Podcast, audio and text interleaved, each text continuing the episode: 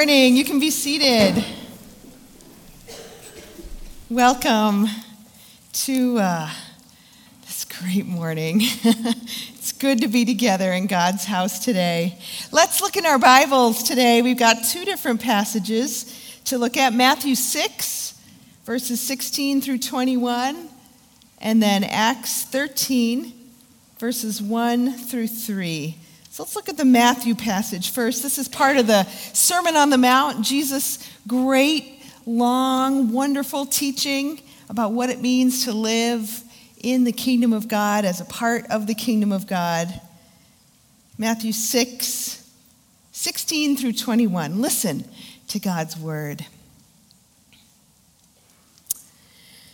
When you fast, do not look somber as the hypocrites do for they disfigure their faces to show others they are fasting. Truly, I tell you, they will have received their reward in full. But when you fast, put oil on your head and wash your face, so that it will not be obvious to others that you are fasting, but only to your Father who is unseen. And your Father, who sees what is done in secret, will reward you. Do not store up for yourselves treasures on earth where moths and vermin destroy and where thieves break in and steal, but store up for yourselves treasures in heaven where moths and vermin do not destroy and where thieves do not break in and steal. For where your treasure is, there will your heart be also. And turning over to Acts, Acts chapter 13, verses 1 through 3. Acts 13, 1 through 3. This is a little glimpse into the life of the early church. Now, in the church at Antioch, there were prophets and teachers Barnabas, Simeon, called Niger, Lucius, of Cyrene, Manaen, who had been brought up with Herod the Tetrarch, and Saul. While they were worshiping the Lord and fasting, the Holy Spirit said, Set apart for me Barnabas and Saul for the work to which I have called them. So after they had fasted and prayed, they placed their hands on them and sent them off. Friends, this is God's word for us today. Thank you, God. We ask that your spirit would be alive and moving among us today. Please open our ears so that we can hear your voice. Amen. What if someone were to try and convince you that your life would be so much better if you just gave up indoor plumbing? Just built an outhouse in the backyard and went back to that. Be a hard sell, wouldn't it, on this five degree morning if someone tried to tell you, no, really, this old fashioned idea, it's just what your life needs to make your life better. We're exploring a series on ways to make your life better. Not just like, um, to be more efficient or to be more well rested or to have whiter teeth, but to have a better life in that deep down sense that we're all looking for that, that sense of a deep satisfaction with life, the good life, the abundant life. Jesus said, I came to bring you life, life to the full, abundant life. The Christian faith says that the good life, the abundant life, comes from a relationship with God. But a lot of us Christians would say, I wonder if there could be more to that than I'm experiencing. A lot of people experience that relationship with God as kind of kind of thin, kind of maybe distant or vague maybe a little uncomfortable, like being stuck in the elevator with your boss or something. How is that relationship with God supposed to kind of bring us that abundant life, that, that deep satisfaction with life? How do we move into a deeper and better place in that relationship with God so that we can experience that abundant life? Those are the questions that we're asking this winter. And we're not the first ones to ask that question.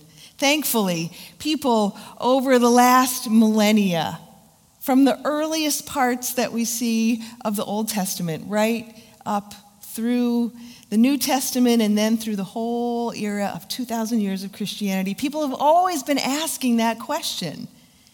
And they have found some tried and true things that help bring a relationship with God into a place of life and depth and, and, and make that abundant life really available to us. So that's what we're exploring in this series, The Good Life, these tried and true practices. We've been exploring them, but also trying them out, because if we just talk about them, it's really not that helpful. And it's really ultimately not that interesting. But if we, we go home and we try them each week, that's where things really get interesting.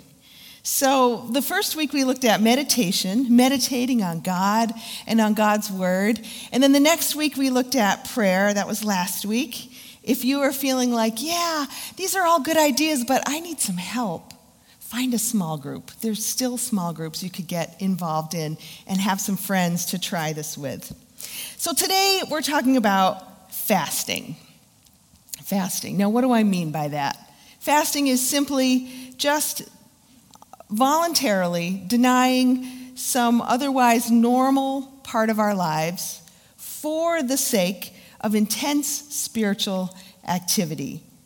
Not that there's anything wrong with any of the normal life functions, but we, we set them aside from time to time so that we can concentrate.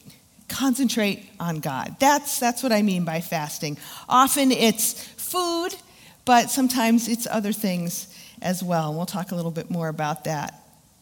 As the Rolling Stones once said, you can't always get what you want, right? Those great theologians. or maybe they should have said, you shouldn't always get what you want, right? That's really more the idea of fasting, going without. Now, fasting.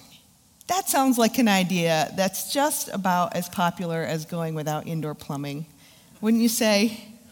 I mean, fasting? Really? This is 2016. we don't do stuff like that very much anymore. Fasting? It seems like an idea that's out of step with the times. Richard Foster who wrote the book Celebration of Discipline, which is our, our guide, our inspiration for this series. He said that when he sat down to write this book back in the 70s, he could not find one book published on Christian fasting written between the years 1861 and 1954. Like nobody was doing it or writing about it, apparently. And he gives us some reasons. He says, one, it has a, a bad reputation fasting does from the Middle Ages when people really went overboard and got really legalistic about it. And, and Foster points out that when the, the inner part of our relationship with God, the, the heart part of our religion starts to decline, as it really did across the board in the Middle Ages, religion became sort of this outward thing, that those outward forms become really, really important because they're all that you have left. He says this whenever there is a form devoid of spiritual power, law will take over because law always carries with it a sense of security and manipulative power. And today we tend to look back at that legalism that, that form of godliness without the power, and we say, oh, we don't want to have any part of that. So we just sort of throw the baby out with the bathwater. And fasting doesn't seem to fit with our lives today, does it? I mean, we live in a place where you can drive by 75 different places to eat within a, like a, a 10 mile radius, where we have uh, people and, and advertising and our whole culture telling us if we don't eat three solid meals a day with snacks in between, we're practically starving to death, right? I mean, we have cup holders in our cars, we have food in our office, at least I do, in my desk drawer. And I know I'm not alone in that either, right? We got to eat, right? It's important to us. Our culture tells us that satisfying all those, those appetites is a good thing. So fasting seems really out of step. And plus, the third reason I think it's not so popular now is just it's it's uncomfortable. It's hard. There was a comedian who once said, "Why do they call it a fast when it goes so slow?" It's true. It's just, it's hard. And generally, we're addicted to comfort. But you know, the scripture has a lot to say about fasting. If you look at the people in the Bible who fasted, it reads like a who's who of the Bible. We see Moses fasting. We also see David and Elijah and Esther and Daniel and Anna the prophet and Paul and Jesus. Fasting is woven into the normal life of God's people. We get a little snapshot of that in Acts chapter 13, which we just read. A little snapshot of the early church. The, the church in Antioch, it tells us a little bit about them, who was there, and who some of the leaders were. And it just seems to mention in passing here that while they were worshiping the Lord and fasting, the Holy Spirit talks to them. They're worshiping and fasting, those two go together. And that enabled God to really speak directly to them. And He gives them this direct message set apart for me, Barnabas and Saul, for the work to which I have called them. That work turned out to be world changing work, taking the good news for the first time out of the little slice of geography that Israel was in and taking it to the rest of the world. So, what do they do? They fast again. It says, verse 3 So, after they had fasted and prayed, they placed their hands on them and sent them off. The Bible doesn't command us to fast, but it sets us free to fast. And Jesus seems to assume when he says, when you fast, this is how you should do it. When you fast, this is how not to do it. He seems to assume that fasting will be part of the Christian life. And why would we want to miss out, right? Why would we want to miss out on a way that God wants to connect with us and bless us? And that so many other people have found to be a tried and true way of entering into a deeper relationship with God. So, fasting. You can fast from food, obviously. And in the Bible, we see people fasting for a short time or for a longer time. You can fast alone as a discipline by yourself, or you can fast with a group, like we see in, in Acts. The church was all fasting and praying together. But you can fast from other things besides food. You can fast from people, from your phone, that's a hard one because it's always with us.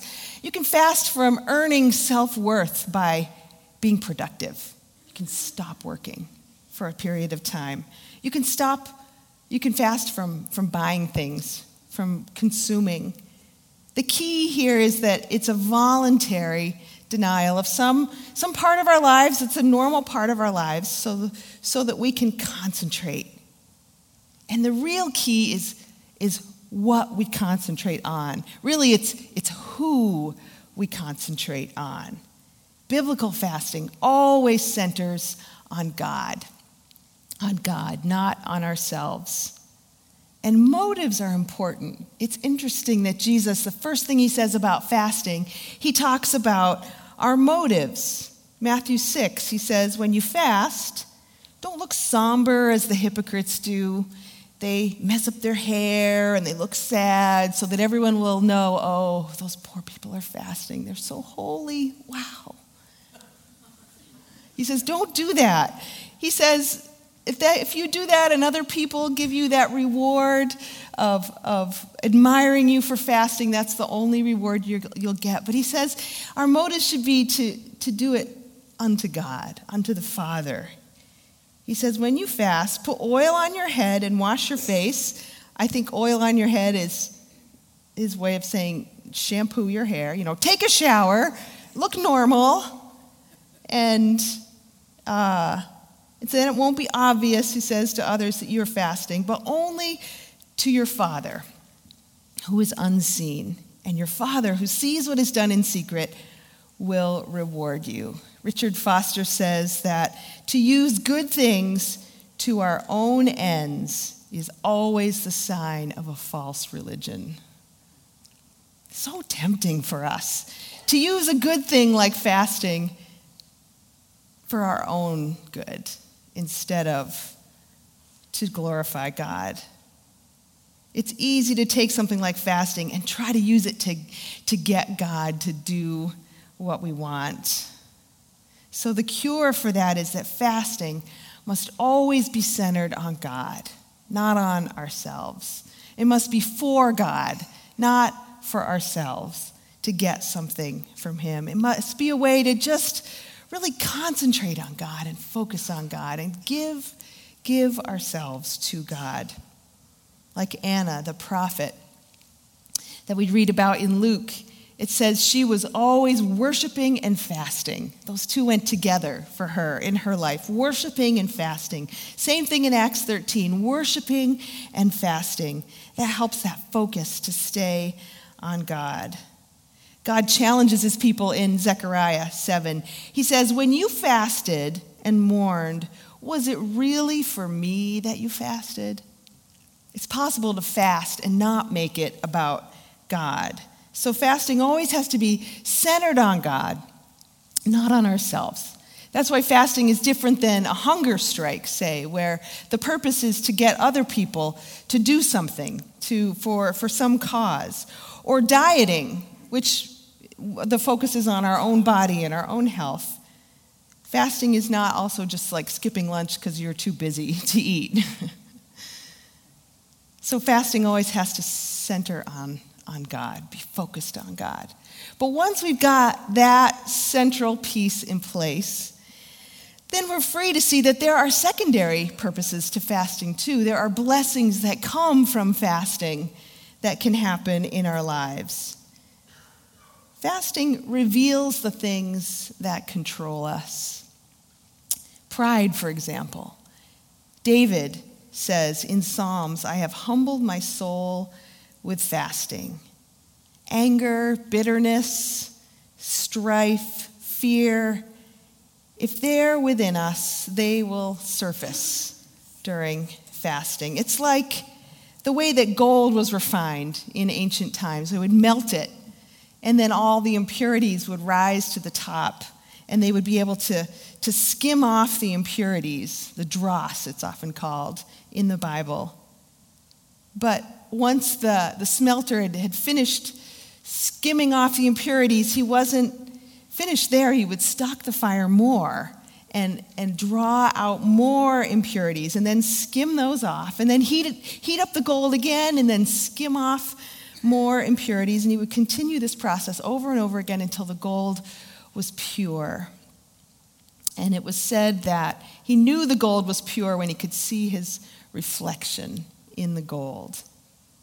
Fasting is voluntarily turning up the heat so God can keep skimming those impurities off of us till he can see his reflection in our character. Fasting reminds us that we're sustained by God and not by our own power. See, food doesn't really sustain us, God sustains us. When I have fasted and I feel those hunger pangs, I always try to stop and remember God, I'm depending on you to keep me alive. We're always depending on God to keep us alive, but we forget a lot of times. And so those hunger pangs remind us Jesus said that we don't live by bread alone, we live by every word that comes from the mouth of God. So food doesn't sustain us. God sustain us, sustains us, and fasting allows us a chance to, to remember that and to really feast on God instead of on food. Richard Foster says fasting is feasting because we can feast on God. And fasting helps us keep some balance in life. We easily let non essentials take over our lives, but fasting reminds us what's really um, what's really important in life.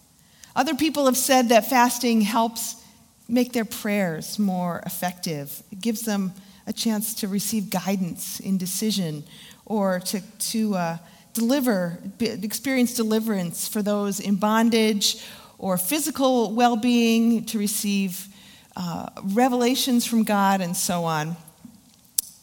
Um, and when we seek God, we know that He'll find us. That's really the bottom line of fasting.